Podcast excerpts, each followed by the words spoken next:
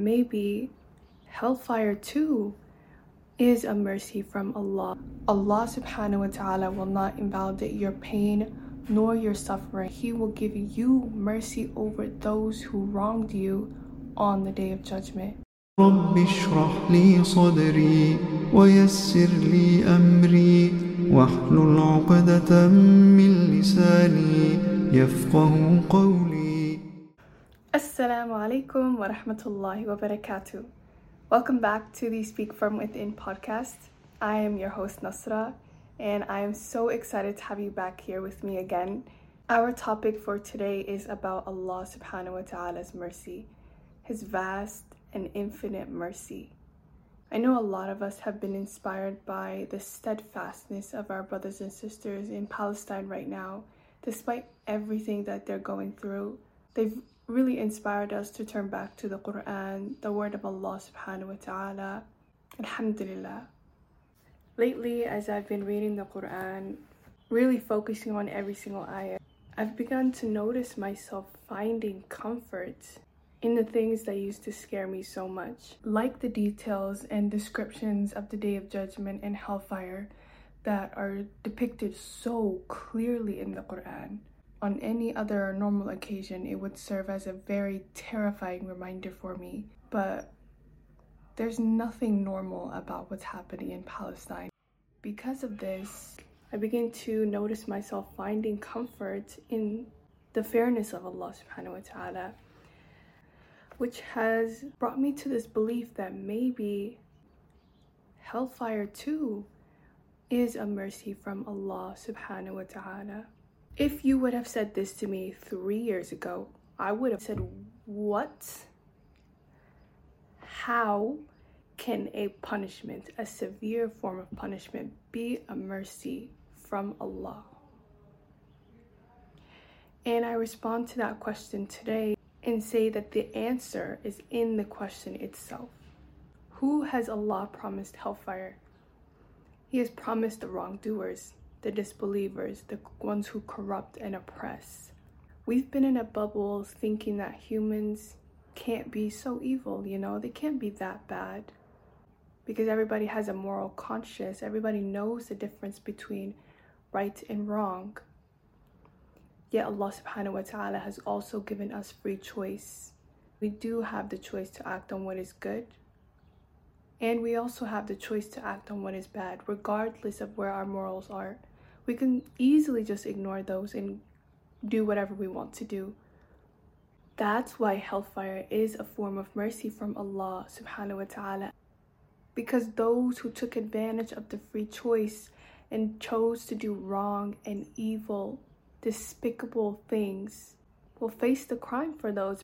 Maybe not in a very long time, maybe not in this world, but Allah's mercy extends far, far, far enough to grant justice to those who are oppressed by those people. That's why I've been noticing myself finding so much comfort in the words of Allah subhanahu wa ta'ala.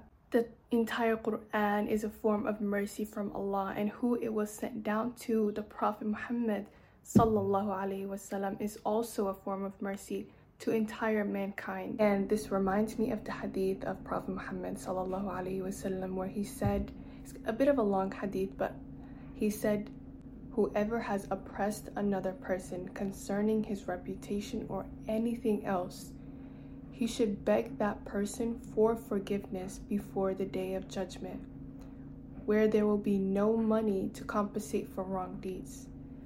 But if he has good deeds, if the oppressor has good deeds, those good deeds will be taken from him according to how aggressive his oppression was. And if he has no good deeds, the sins of the people that they have oppressed will be loaded onto him. Such a powerful, scary hadith that really puts things into perspective. It really puts Allah subhanahu wa ta'ala's fairness into perspective. Allah subhanahu wa ta'ala will not invalidate your pain nor your suffering, so much so that He will give you mercy over those who wronged you on the day of judgment. And there's two ways to think about this. The first way is that it brings us comfort. knowing that those who wronged us won't be able to get away with it on the day of judgment by Allah's mercy. Those who wronged our brothers and sisters and oppressed our brothers and sisters in Palestine won't be able to get away with it. No matter how much evil they commit on this earth, they will be held accountable for on the day of judgment. That brings me, and I'm sure it brings you, so much peace and comfort in the mercy of Allah. The second way to think about this is ponder on the question that it raises Which form of mercy will I be a recipient of on that day? Will Allah grant me preference over others? Or will Allah give preference to others over me? It's a very scary question to think about, but also a very reflective one. It forces us to ask ourselves how are we treating other people? How are we using our tongue? Our actions may not seem so big compared to all the evil that's in the world, but if it hurts somebody, it hurts somebody, and we can't invalidate that because Allah subhanahu wa ta'ala will not invalidate that. So, who are we to invalidate their pain, their suffering? It might take a few tough conversations to right our own wrongs, but I think this can serve as a reminder for all of us that Allah subhanahu wa ta'ala's mercy is not one sided and He will grant justice to everybody. So, let's all reflect on ourselves and ask ourselves what kind of person have we been to ourselves, to others, to the creatures of Allah, the birds, the trees, the ground, because those too are all creations of Allah and they also will be granted justice on that day.